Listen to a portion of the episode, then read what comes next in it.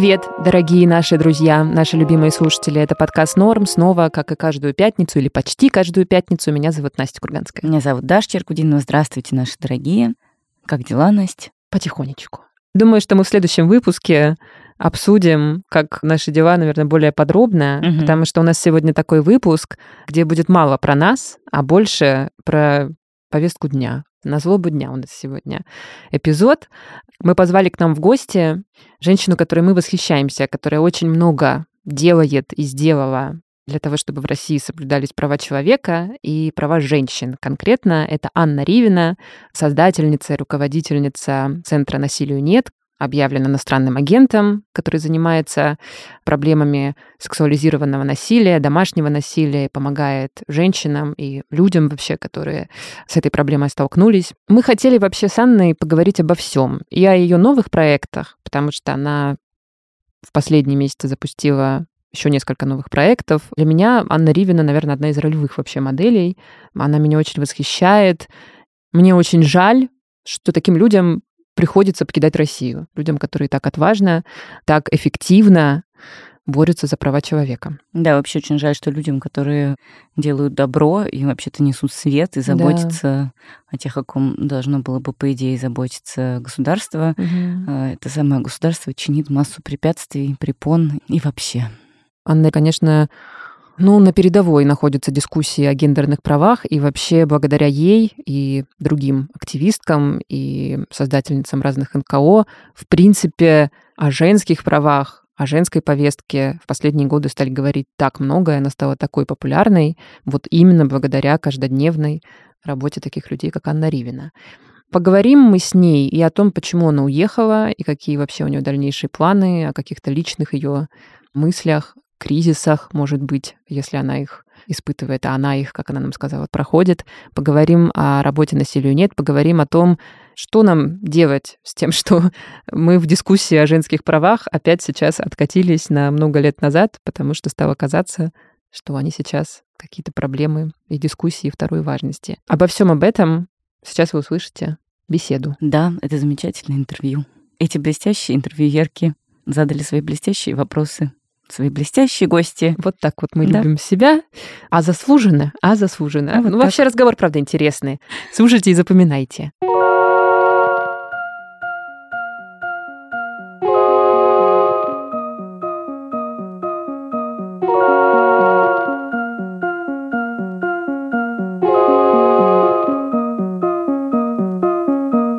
Расскажи, пожалуйста, как ты сейчас, где ты сейчас, чем ты сейчас занимаешься? Я сейчас намного лучше, чем все предыдущие месяцы, потому что я ушла в отпуск после запуска двух проектов, и скажу честно, это очень приятное ощущение.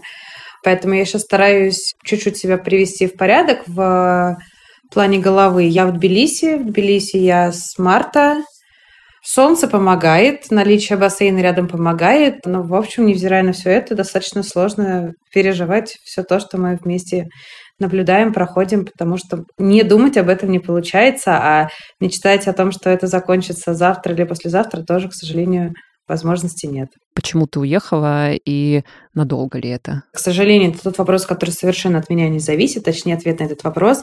Мало того, что и так я давно понимала, что российскому руководству не нравится моя основная профессиональная деятельность. Потом следующий этап – это абсолютное цензурирование происходящего касательно так называемой спецоперации. И вот тот третий, последний прикол, который еще, как я понимаю, не дошел до статьи закона, это то, что теперь у нас будут давать до 8 лет за конфиденциальное взаимодействие с любым иностранным государством, любой международной организацией и западной организацией в том числе. И мы прекрасно понимаем, что это тот закон, который как раз, в общем-то, никого не касается, потому что это палка для битья, и ее достают только тогда, когда она надо, но мы прекрасно понимаем, что для любого человека в Российской Федерации, который не потратил всю свою жизнь на то, чтобы никак ни с кем не общаться, конечно же, найдется возможность упрекнуть его в взаимодействии. Не говоря уже, конечно, и обо мне, и о других о общественных деятелях, о правозащитниках, которые, конечно же, открыты миру и, в общем-то, воспринимают права человека как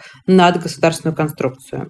Я, честно говоря, не представляю, как и зачем мне сейчас находиться в Москве мне действительно повезло, что у меня есть такая возможность. Я прекрасно понимаю, что она есть не у всех. И я совершенно не понимаю, зачем мне терпеть и зачем мне себя заставлять как-то молчать, подбирать слова, учитывая, что я и так это делаю именно из-за того, что я все равно возглавляю российскую организацию. Но вот именно нахождение там для меня невозможно именно из-за того, что я очень все это тяжело переношу, очень это тяжело переживаю.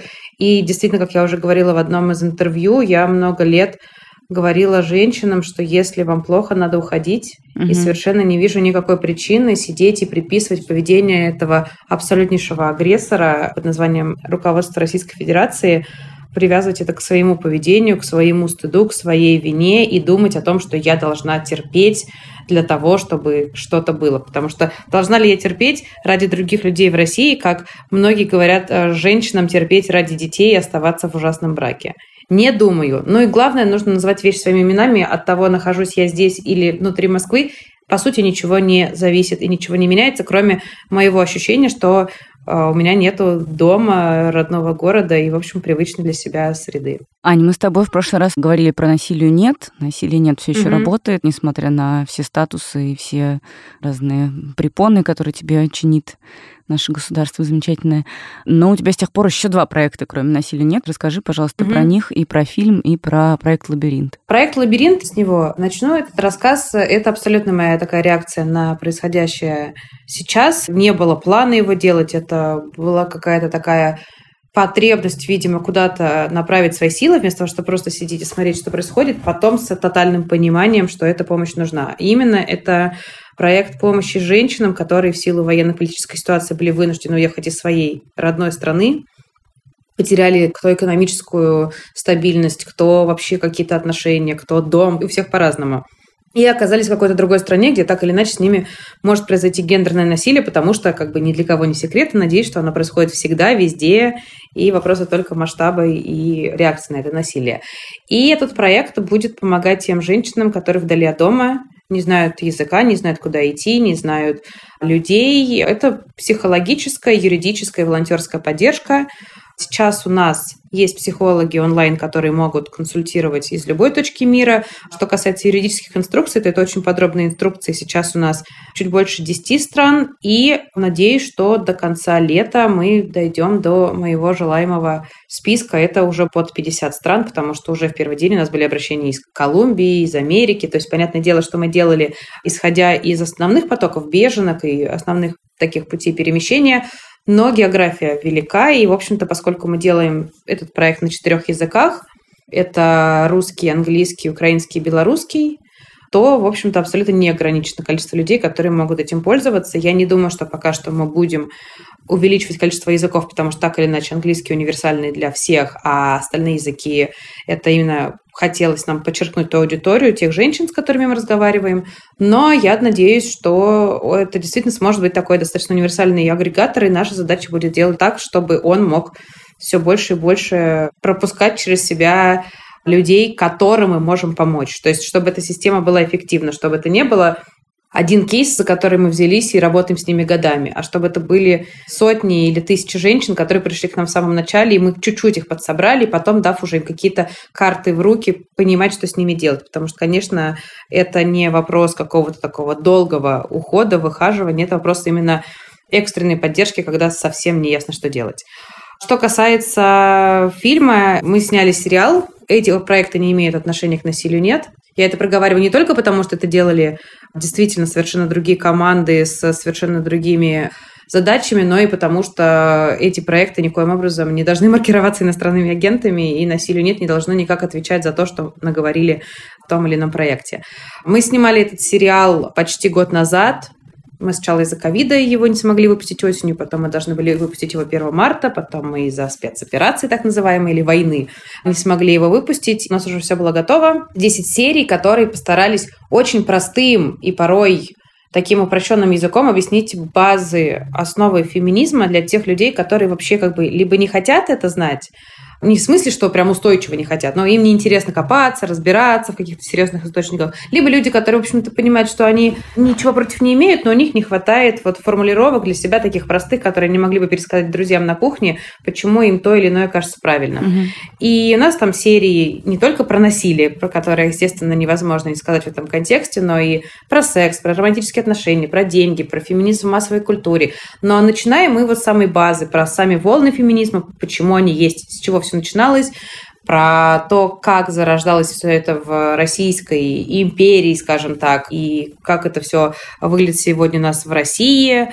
И закончилось все тем, что мы приняли решение доснимать одиннадцатую серию, которую не могли не снять. Мне очень повезло, что наш режиссер тоже оказался в Тбилиси. Мы с ним быстро смогли собрать команду уже здесь и сделали серию «Феминизм и война», где рассказывается тоже в хронологическом порядке про антивоенное женское движение до Первой мировой, Первая мировая, Вторая, потом локальные конфликты, и как вообще там была какая роль женщин, как выглядело это насилие по отношению к женщинам. Вот такой вот у нас получился цикл, и я могу сказать, что я очень рада, что мне уже написало много людей, и я понимаю, что вот я, грубо говоря, именно на них ориентировалась. Это не те люди, которые очень прогрессивны и подкованы в теме феминизма. Это не те люди, которые очевидно все понимают или очевидно за. А это те люди, которые либо относились со скепсисом, либо которые, в общем, чего-то там слышали, но не очень понимают, почему им кажется, что это близко. И мне написали спасибо большое команде, какой крутой проект, потому что мне кажется, очень важно понимать, что огромное количество женщин, которые реально являются воплощением феминисток, они боятся этого слова, они себя им не называют. И очень важно, чтобы у феминизма не было вот этого ругательного толка. Почему? Потому что нужно понимать, что феминистки очень разные.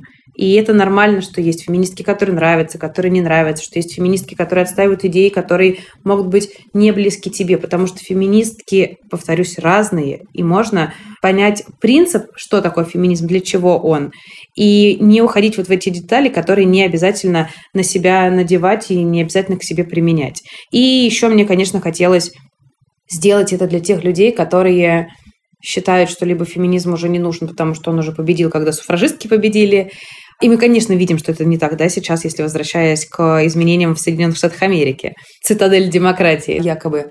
И если мы будем говорить про мужчин, которые по сей день, учитывая, что, в общем-то, они не очень тупые, в общем, у них есть способность как-то критически мыслить, там, устанавливать причинно-следственные связи, и они до сих пор считают, что феминизм – это что-то либо смешное, либо от нечего делать. И вот мне хотелось, чтобы те люди, которые хотя бы готовы 20 минут уделить тому, чтобы информацию загрузить себе в голову в упрощенном виде с картинками, с музыкой, с анимацией, поняли бы, что, возможно, им можно на что-то посмотреть немного иначе. Спасибо тебе большое за то, что ты продолжаешь запускать новые проекты даже в это безумное время, это, наверное, будет два вопроса в одном. Во-первых, видишь ли ты какое-то снижение интереса к гендерным темам, к темам общественного, я имею в виду, интереса, к темам домашнего гендерного насилия на фоне войны и вообще всей общественной политической повестки? И что ты можешь ответить людям, которых сейчас довольно много в соцсетях, среди журналистов тоже много таких людей, я часто вижу такие мнения, которые говорят или пишут о том, что сейчас как бы это все не очень важно, и это все такие сейчас вопросы, которые отошли на второй план, потому что главное для нас сейчас это вот темы все связанные с так называемой спецоперацией, а все гендерное подождет. Я хочу ответить этим людям, что именно благодаря такой логике мы оказались в этой так называемой спецоперации. Сначала у нас все ходили в свободу политзаключенным, было наплевать на ограничения ЛГБТ. Потом все ходили в свободу политзаключенным, всем было наплевать на домашнее насилие, которое касается миллионов женщин и детей в нашей стране. Потом ходили, опять-таки, там с какими-то требованиями, я не знаю, то нужно голосовать, то не нужно голосовать. Я не говорю о том, что эта работа не важна, речи об этом нет. Угу. Я говорю о том, что когда считается, что есть более важные права человека, есть факультативные права человека, мы оказываемся в той истории, что права человека оказываются в одном месте, пардон за выражение. И опять-таки, например, когда были разговоры про пытки в колониях, были люди, которые говорят, ну, а чего вообще удивляется? Они же преступления совершили. В общем-то, ну, чего их жалеть? Вот когда мы живем с этой логикой, когда адвокату нужно объяснять, почему он будет защищать а, самого последнего мерзавца, мы все находимся в очень плачевном положении. Во-первых, гендерная тематика, она очень напрямую связано с войной. Со всех сторон. И со стороны тех, кому домой вернутся эти солдаты. И со стороны тех женщин, над которыми издеваются на войне. Мы не говорим уже о том, что и дети, которые все это видят, они также вырастают с тем или иным доступом. И главное, вот говорят об этом люди, которым сейчас хорошо не до гендерной тематики, а им сейчас только до войны. Но вот что значит только до войны? Они что, каждый день говорят, война это плохо, война это плохо, война это плохо? Хорошо. Также мы говорили, что там долой кровавый режим, долой кровавый режим, долой кровавый режим. Что мы поменяли? Мы как бы куда-то кровавый режим дели? Нет. И я восхищаюсь людьми, которые взяли каждый свою грядку и просто начал на ней пахать. Ну вот, например, в некоммерческом секторе никто никому не мешая понимает, у кого какая тема важна, какая тема близка, в ней разбирается и понимает, если что, что за проблемы, как их решать, что с ними делать, четкие алгоритмы.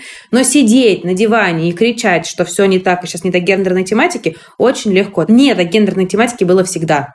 И был очень небольшой оазис, когда начали как-то на эту тему говорить больше, значительно и тому подобное. Но что я могу сказать точно? С 24 февраля у меня ну, практически замер телефон на вот все комментарии, на все вот эти штуки, и это было никому не важно. А потом такой волной, а как же вот это сексуализированное насилие на войне? Или, опять-таки, у меня были журналисты, которые говорят, ну давайте расскажите, что в насилии нет, обращаются в 300 раз больше. Я говорю, нет, не обращаются. Не обращаются по понятным причинам, потому что люди в такие сложные, потрясающие их времена пытаются стараться хоть как-то за стабильность, хоть как-то держаться вместе у насилия, у войны очень долгое эхо. Еще не вернулись десятки тысяч этих солдат, которые не принесли домой все эти ужасы, которые ты видели. Но журналисты любят заголовки, потому что это намного лучше. Мы все прекрасно понимаем, в каком положении оказалась российская журналистика. Мы все прекрасно понимаем, что у всех давно не было возможности работать в долгую, всерьез, с планомерными расследованиями, с планомерным освещением каких-то тем. Потому что люди вырастали только вот в этой конкуренции, в этой политики, когда уничтожают все независимое, только чтобы увеличивались просмотры, а для этого что нужно? Чтобы было горячо, чтобы поскорее пойти посмотреть. Вот, поэтому я скажу, что для российского общества, для либерального общества, для прогрессивного общества очень долго тема женского насилия, женских прав была абсолютно неинтересно. И сейчас много людей, которые в этом, скажем так, лагере людей с хорошими лицами считают, что это вообще какая-то фигня второстепенная. А сейчас появилась такая вот возможность. Садятся взрослые мужики, которые обожают до сих пор на работе хватать своих сотрудниц за задницу, которым не нравятся все эти новые политики. И теперь можно сказать, бабы, ну наконец-то заткните вы свой рот, мы тут пообсуждаем оружие, мы тут пообсуждаем, как мир спасать. А то, что именно мачизм, то, что сексизм, то, что вот эта патриархальность и привела нас в эту войну, и привела нас в то, что сейчас мы видим десятки ну, я думаю, что уже можно говорить про тысячи пострадавших, про миллионы беженцев, что это как раз и есть такое абсолютное культивирование силы и тотальное нежелание обращать внимание на уязвимых, находить возможности решать проблемы тех людей, которые не твою в первую очередь, быть внимательней, быть чутче. Нет, к сожалению, нет этого очевидного понимания. Любимые, в этом эпизоде мы хотим вам рассказать про очень интересный и полезный подкаст «Бьюти Завтрак». Его делают студия «Шторм» и французская косметическая компания «Наос». В этом подкасте эксперты, врачи-косметологи, дерматологи, эндокринологи и разные другие специалисты объясняют, что происходит с нашей кожей, как они заботятся и чем ее лечить. Еще у Бьюти Завтрака есть отличный телеграм-канал. Обязательно мы оставим э, в описании его и в нашем телеграм-канале продублируем ссылку. В нем собрано много всякой полезной информации, куча дополнительного контента, и это прям такая целая энциклопедия знаний о том, как работает наша кожа. И, честно говоря, вот э, мне бы очень хотелось, чтобы такой телеграм-канал был бы у меня под рукой, когда мне было 13, и у меня начались всякие подростковые проблемы, знаете, меня обсыпало акне и экзема и с ног до головы. Mm, эти времена. Да, эти времена. И какими-то меня лечили спиртовыми болтушками, чего yes, делать нельзя ни в коем да. случае, как выяснилось с годами. Но сейчас у меня как бы другие вопросы к моей коже. Я прижигала прыщи йодом.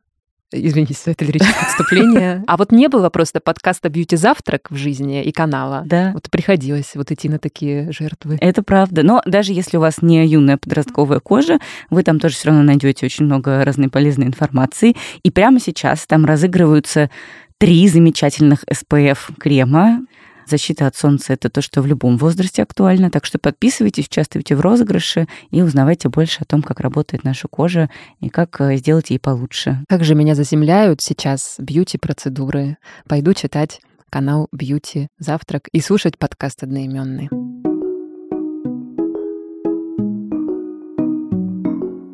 Всем привет! Меня зовут Аня Ковалева, я соосновательница студии подкастов «Шторм», а еще ведущая подкаста «Бьюти Завтрак». В нем мы зовем в гости лучших врачей-дерматологов нашей страны, чтобы вместе составить инструкции по уходу за кожей на все случаи жизни. А еще говорим о том, как питание, стресс и образ жизни влияют на то, как мы выглядим врачи уговаривают или там давят соблюдать диету, а я уговариваю попробовать продукты. Многие не знают о том, что синие экраны дают нам тоже фотостарение. Пациентам с розацией рекомендовано перед входом в свою квартиру постоять некоторое время в предбаннике для того, чтобы вот эта адаптация сосудов была более адекватной. Хорошо выглядеть – это, первый, генетика, которая дана нам родителям. Это образ жизни, который зависит от нас с вами. Это то, что мы едим. Конечно, это уход. На что нужно обращать внимание. И нужно ли отдельное средство детям и себе? И для лица, и для тела. Очень много вопросов. Проходите по ссылке, которая будет в описании к этому подкасту, слушайте «Бьюти Завтрак» и не забывайте, что когда мы говорим о коже, забота прежде всего. Как ты считаешь, как так вышло, что мы вот русскоязычные люди из России, да, мы оказались вот в этой ситуации, когда мы сами как будто бы живем вот э, с домашним насильником, но на федеральном уровне. Потому что если посмотреть э, вот, в принципе, на всю федеральную риторику, да, которую мы сейчас видим, слышим, ну, это же просто абсолютно риторика домашнего насилия, риторика абьюза, вот газлайтинг, газлайтинг просто да. бесконечные, бесконечные какие-то манипуляции. А куда же ты пойдешь? Все, кто куда-то пойдут, это предатели Родины, их, значит, э, забьют камнями в русофобских странах, и вот только вот надо оставаться со мной, и все такое. Действительно, женщины, и не только женщины, но в основном женщины, которые а, занимались гендерными правами, говорили об этом много-много-много лет, и казалось, что мы как бы идем к какому-то прогрессу. Ну, по крайней мере, не знаю, со стороны так казалось, что вроде как действительно все больше говорят о женских правах, все больше говорят о домашнем насилии и так далее. И вдруг нас накрыло этим всем на федеральном уровне. И вот теперь мы все во всей стране вот такие жертвы этого домашнего насильника. Как так вышло? Не знаю, что ты думаешь об этом? Первое, не как будто мы реально живем с этим насильником. Нужно назвать вещи своими именами.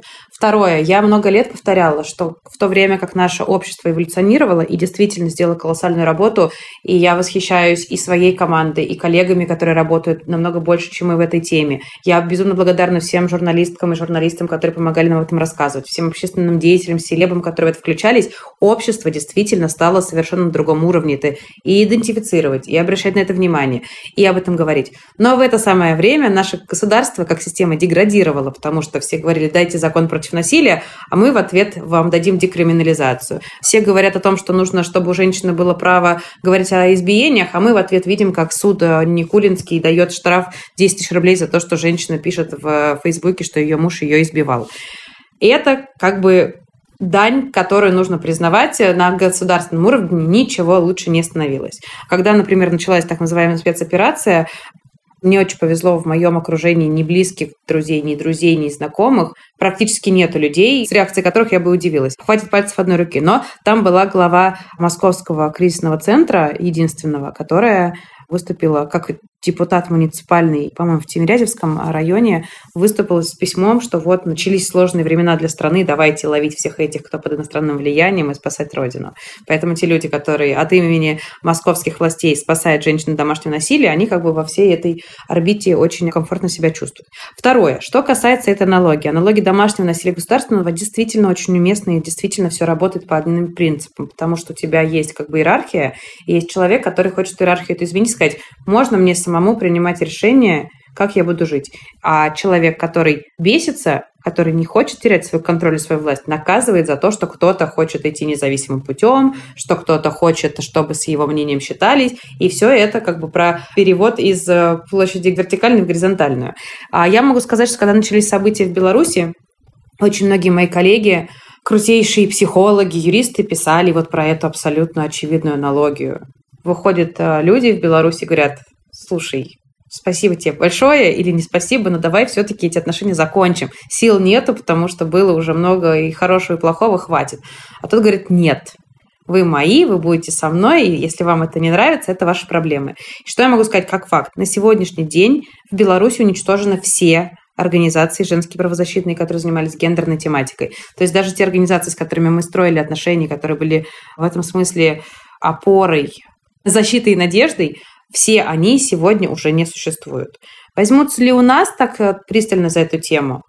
Нет уверенности, потому что мы же понимаем, что там все-таки была и Тихановская, там вообще как бы, да, у протеста стало женское лицо, и там это прям стало немножко ну, другие масштабы приняло. У нас пока что я не вижу тех женщин, которые как бы солировали вот именно в этой теме. То есть мы прекрасно понимаем, что там огромное количество женщин спасают, огромное количество женщин-журналисток и в России, и за пределами, и в Украине занимаются этой темой. Но вот именно такой как бы центральной фигуры, как, грубо говоря, там Алексей Анатольевич, да, у нас в женском обличии нету. Поэтому у нас государство, с одной стороны, конечно, очень такое опасливое, и лучше всех сразу замолчать, нежели потом разбираться с последствиями, но немножко все-таки туповатое, потому что оно очень долго не понимала, что женщины – это тоже субъекты политической какой-то жизни, и феминизм – это тоже политическое движение. Сейчас, когда им все больше и больше становится очевидно, что тема насилия, она непосредственно политическая, потому что это не семейные разборки, а это их право нормализовывать это насилие в глазах зрителей, искать одобрение той же самой спецоперации, а следовательно отсутствие протестов, а следовательно поддержка на выборах всех уровней и принятие того, что уровень жизни будет сильно ухудшаться, будет меньше денег, меньше еды, никаких фантазий о планировании будущего. Все это нужно получать от тех людей, которые толерантны к насилию, толерантны к тому, что сильный пришел и сказал, нет, не пойдете вы в свою Европу, будете делать так, как хочу я. Поэтому да, тут все абсолютно одними нитками шито. А ты когда говоришь, что наше общество очень выросло, очень изменилось, а государство за ним не успело, но все таки наверное, ты говоришь про такой круг людей, которые работали в НКО, занимались НКО. Но кажется, кажется мне сейчас, сегодня, когда я в пессимистическом настроении, что все таки людей толерантных к насилию у нас как-то очень-очень много. У меня всегда во мне есть и плохой, и хороший полицейский, мне всегда есть что сказать и бодряющее, и всегда сказать, что все плохо, все ложимся и просто даже ни на что не надеемся. Но я сошлюсь на Вольтера, который много веков назад сказал, что вектор задает меньшинство. И, в общем-то, если мы посмотрим на все политические изменения, на все изменения общественные, действительно, появляются какие-то люди, которые задают какую-то идею, они ее объясняют, и потом она становится масштабной. И сказать, что это был какой-то круг моих знакомых, тоже сложно. Мы же видели то, как СМИ начало вписываться в эти проекты. Мы видим, как начали селебы с большим риском говорить об этом. Мы видели, как федеральные каналы тоже активно во все это включались. Но изменить что-то глобально, во-первых, можно, если есть поддержка государства, в авторитарном режиме сделать что-то эффективное против государства, но очень тяжело. Тем более это же все-таки не политическая борьба, это же не вопрос завоевать голоса для того, чтобы тебя выбрали в парламент или куда-то еще. Это речь для того, чтобы изменить общественную норму, а для этого нужно менять все институты, где сидят вот эти полицейские, учителя, психологи, судьи и тому подобное. И я считаю, что то, что начиналось, могло привести к очень хорошим изменениям, как минимум то, что департамент Москвы поддержал нас, и у нас была возможность по всему городу расклеить огромные щиты против домашнего насилия. Это было круто, такого не было. А, и даже когда я начинала заниматься темой домашнего насилия, представить такое было очень сложно. Но когда мы резко пошли в другую сторону, то совершенно очевидным образом люди, которые за это насилие, стали намного рьяней об этом говорить. У них потерялась надобность это скрывать, этого стесняться, и они понимают, что реакции, в общем-то, на это тоже какой-то такой страшной нету. Да и, наверное, это нормально, что люди, с одной стороны, все в нашей стране смотрят на Москву и там хотят порой, чтобы у них был такой же образ и уровень жизни. С другой стороны, любят говорить, что это проблема только в пределах Садового кольца, потому что нужно признавать действительность.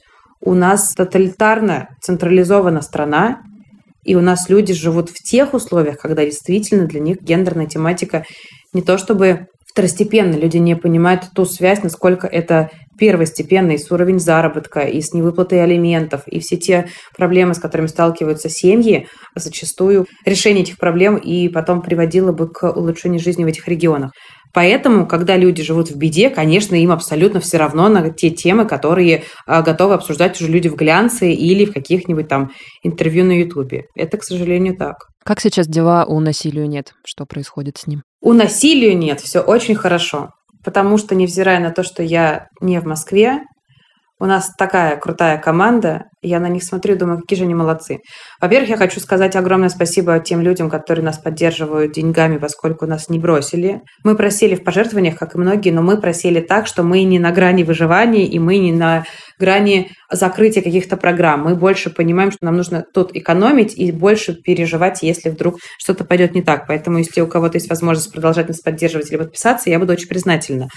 Но мы планируем свою работу, мы увеличиваем количество помощи, мы думаем, как нам делать программы, которые и помогают всем, кто сейчас переживает из-за происходящего, но тем не менее как бы нам не подставляться. Единственный очевидный минус, который я могу сказать, конечно, с таким увеличением уровня цензуры, нас лишили многих возможностей просветительских. Угу. С уничтожением многих СМИ нас лишили возможности рассказывать о наших проектах. Поэтому у нас, в общем, все те же самые симптомы, как у тех людей, которые живут в России и пытаются что-то делать. Но, повторюсь, люди к нам идут, мы им помогаем, мы себе не изменяем, мы ни с кем не заигрываем, мы не пытаемся закрывать глаза на то, что происходит.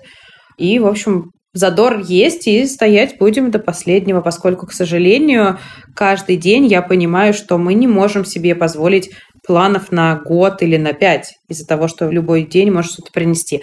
Могу сказать, что сейчас из-за того, что вот происходит с, скажем так, внешнеполитическими обстоятельствами, назовем их так, намного больше людей стало от нас шарахаться из-за статуса агентов. Банально, вот у нас была история, когда мы пришли новый мир делать, там стаканы, бутылки, а нам люди говорят, о-о-о, спасибо, но мы ваш статус не хотим. То есть люди не хотят от нас там деньги получать. Это есть. Статус агента, он был изобретен для маргинализации. Поэтому у нас получилось так, что вокруг нас сплотились те, кто нас любит, уважает, доверяет, и чьи интересы мы представляем. И от нас дистанцировались те, кто не хотят лишних проблем. Как ты считаешь, вот э, в контексте всей этой маргинализации, которая вообще сейчас со многими НКО, со многими активистами происходит, на федеральном уровне. Опять же, как ты считаешь, мы все-таки в будущем откатимся вот в этой дискуссии о гендерных правах, о женских правах назад? Или наоборот, война подсветит необходимость этой борьбы и борьбы более усиленной? Вот как тебе видится ближайшее будущее? Ну, я уверена, что нам нужно потратить очень-очень много сил и времени для того, чтобы оказаться в 23 февраля 2022 года. Это очевидный факт. Если последние годы, как минимум, мы могли говорить о перспективах принятия или усложнения принятия закона о профилактике семейного бытового насилия. С этой темой заигрывала Матвиенко, те или иные чиновники понимали, что это нужно. Но сейчас вы можете себе представить, вот они выходят и говорят, вы знаете, а мы решили, что да, насилие это плохо, принимаем такой закон. Ну, конечно же, нет. И почему все время все говорят про этот закон о домашнем насилии? Не потому, что как бы он решает все проблемы, но потому, что это лакмусовая бумажка, когда можно взять и прийти просто избить, о какой мы будем говорить дискриминации на рабочем месте? О каких мы будем говорить пересмотрах элементных отношений? О каком вообще разрушении патриархального строя? Сейчас у нас во главе государства стоит мужчина, который очень гордится своим торсом и умением применять оружие. Это такая просто воплощение вот этого вот мускулинно-агрессивного. Если мы говорим про женскую повестку, то мы как раз говорим о том, что это снижение вот этой маскулинности, это про то, что мужчины могут плакать, это про то, что не нужно бить, это про то, что не нужно служить в армии, это про то, что нужно не содержать всю семью, а строить отношения на партнерстве и понимать, что если у мужчины случился инфаркт, или он сломал ногу, или если его уволили с работы, он тоже может как бы рассчитывать на жену, которая тоже работает, которая тоже самодостаточна, и там месяц-два, пока он ищет что-то новое, у них там есть надобности, и не нужно лезть в петлю из-за того, что ипотека, дети и кредиты нам сейчас, наоборот, нарочито делают эту систему еще более вертикальный. Мы видим сейчас все эти заигрывания с э, многодетством. Мы сейчас видим вот эту всю стимуляцию про то, что рожайте побольше. И главное, нас водят за нос, как любое консервативное общество, российская власть сейчас пытается объяснить, что рождение детей так важно и так дорого, а потом они хотят, чтобы люди, которые детей рожали, абсолютно безмолвно отдавали этих детей для того, чтобы их потом убивать на войне.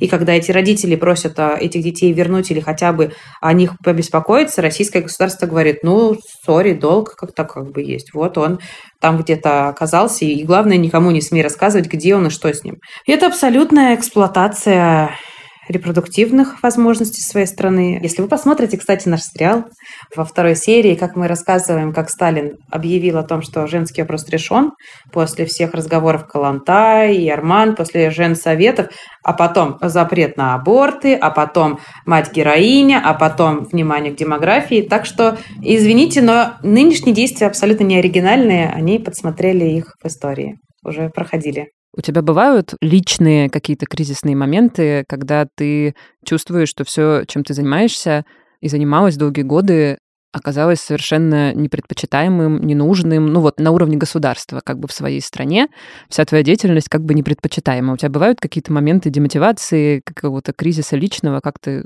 справляешься с ними? У меня кризисы везде, по всем фронтам. Я могу сказать, что, конечно, меня намного больше все пугает, э, что сейчас связано с Украиной, нежели то, что сейчас связано с Россией. Мне безумно жалко, что я не могу прийти в свой офис, э, в организацию, которую я с нуля создавала, придумывала, и там просто люблю каждую чашку, и для меня все это очень дорого. Но я сделала очень правильный, как я сейчас понимаю, для себя выбор. Как только я начала всем этим заниматься, из меня порой там пытались сделать такой образ женщины, которая хочет спасти всех от всех бед, что я сейчас все ваши тучи разведу руками. Я все время говорила, ребята, во-первых, это невозможно, а во-вторых, все, чем я занимаюсь, я занимаюсь только в силу своего эгоизма. Меня возмущает это насилие, и я пытаюсь с ним сделать то, что я могу. И из-за того, что я вот как бы весь фокус на себя приняла, и у меня нет идей, что я должна спасти Россию, у меня нет идей, что от меня зависит там все что угодно, я никогда не страдала. Я каждый свой день на работе любила, люблю и буду любить. И я точно понимаю то, что я делаю мало того, что правильно, мало того, что помогает кому-то, так я еще это делаю, потому что я хочу это делать, и я вот как бы в этом смысле абсолютно субъект, пропитанный эгоцентризмом. Я не страдаю, когда говорю, что насилие это плохо. Я это делаю, потому что мне это очень нравится. То, что российское государство этому не рада, не новость, это очень плохо, это очень сложно, это портит жизнь людям, которые как раз могли бы, в отличие от меня, перестать каждый день жить в страхе. Вот в чем проблема. Они бьют не по мне.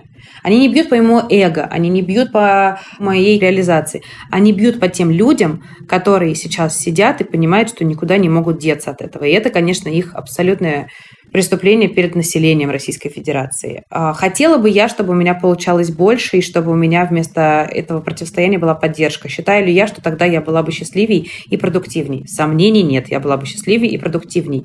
Хотела бы я не заниматься темой насилия и вообще про это ничего не знать. Сейчас у меня намного чаще есть мысли, что я вообще не хочу всего этого делать. Я себе это позволяю, потому что я очень давно сказала себе, что я никому не обязана заниматься этой темой себе в ущерб. Я понимаю, что я не хочу. Я сажусь на пару часов, понимаю, что все, я этим не хочу заниматься, нужно срочно делать что-то. И через 3-4 часа меня отпускают, я понимаю, все, идем дальше, делаем то, что надо. Поэтому как бы не надо жертвенности, не нужно оставаться в России, потому что как я уеду, как Россия без меня. Опять-таки, я сейчас говорю рецепт свой он не для всех работает. Но у меня, например, есть а, мои подруги, друзья, мои ровесники, которые говорят, ну как я уеду, у меня там родители. Говоря про родителей, которые самодостаточны, финансово независимы, или деньги там можно переводить, все такое. И они считают, что это предательство перед родителями. И это тоже та самая жертвенность, которой пропитаны все человеческие отношения, почему люди наступают на себя и делают что-то себе в ущерб. И почему сейчас они говорят, ну, если надо, мы в том числе и ради государственного благополучия потерпим их свои какие-то личные ограничения. А когда человек учится в хорошем смысле, не паразитируя, естественно, на других, выбирать себя, свой комфорт, он от государства требует совсем другого отношения. И вот в этом смысле мы, конечно, потерпели безумнейшую беду по всем фронтам, потому что это государство теперь даже не имитирует и не заигрывает в то, что якобы государство волнует благополучие людей в нашей стране. Да, В отличие, кстати, от э, советского периода, когда она хотя бы Да. делала Да. вид, что очень ему важно. Слушай, а есть какой-то исторический период или исторический герой или героиня?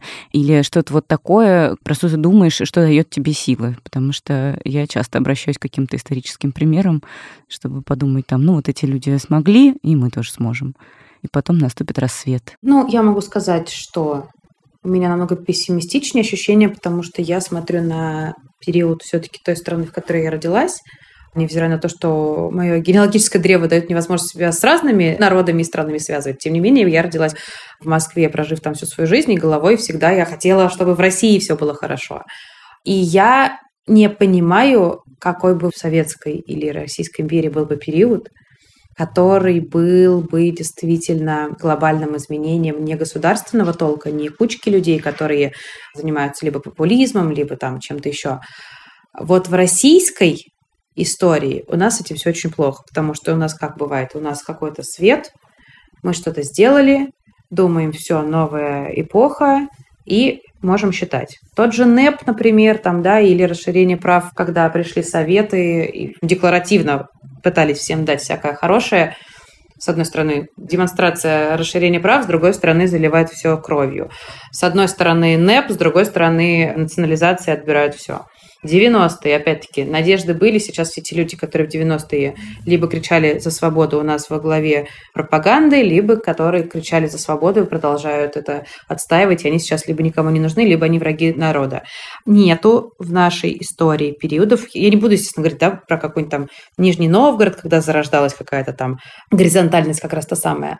Нет, у нас таких периодов нет. И с неба нам такой период не свалится. И я понимаю, что для России сейчас очень важно пройти, я не знаю, сколько времени займет этот э, переход, когда люди поймут, что только они действительно отвечают за то, что происходит их жизни. Потому что у нас до сих пор очень инфантильный подход, что либо там наверху лучше знают, либо от меня ничего не зависит. И у нас вот с этим все, конечно, очень плохо, поэтому и давятся все гражданские инициативы, где люди начинают себя по-другому позиционировать. Что касается мировой истории, ну, конечно же, есть примеры каких-то потрясающих изменений, а, есть примеры очень грустные, но что бы я сказала, понятно, что нет ничего статичного. И здесь как раз очень важен, мне кажется, сейчас кейс с Америкой с правом на аборт, потому что там это провозгласили и решили, что, в общем, все это говорились и зафиксировали, но нет, в любой момент могут прийти твои права отобрать. Можем посмотреть на Германию, которая, да, тоже как бы сейчас интересуется периодом Третьего Рейха, как так все произошло, и что же с этим было, и как из этого потом все выходили.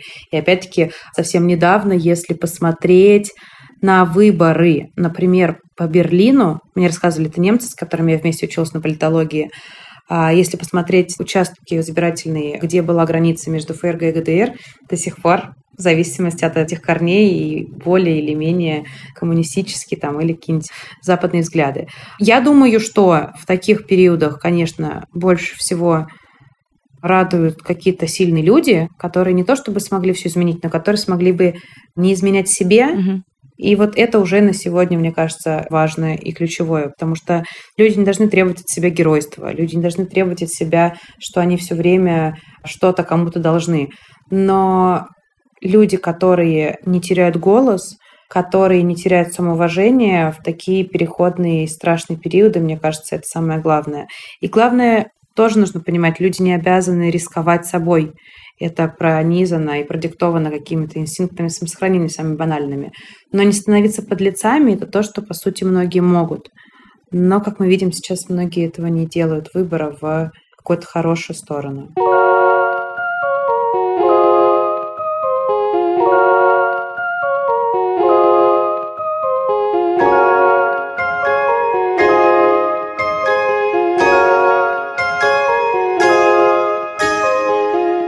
Хороший разговор. Вот я люблю, конечно, Анну. Не первый раз она у нас в гостях.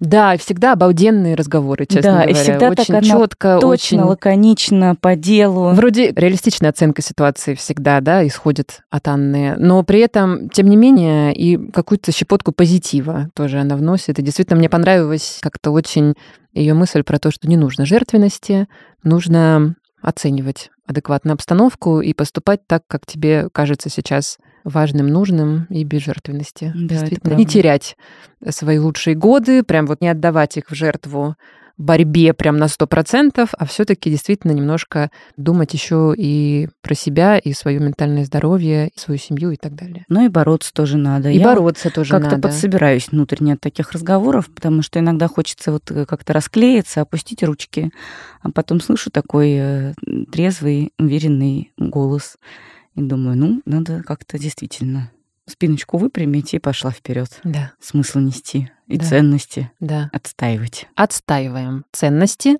заботимся смыслы. о себе и несем смыслы. Друзья, это был подкаст Норм. Мы на следующей неделе снова вернемся. Может быть, сделаем какой-то выпуск про себя, наконец. А, я, кстати, даже помню, какой мы выпуск должны сделать на следующей неделе. Он будет тоже поддерживающим для вас. А я как раз хотела тебе предложить сделать перерыв, если честно. Никаких перерывов. Работаем для наших слушателей. Мне кажется, у меня начинается выгорание. Подписывайтесь на наши соцсети, где мы рассказываем о том, как у нас начинается выгорание, заканчивается, как мы его преодолеваем вообще в реальном времени, на наш Инстаграм, Znorm. Всегда мы оставляем его в описании подкаста.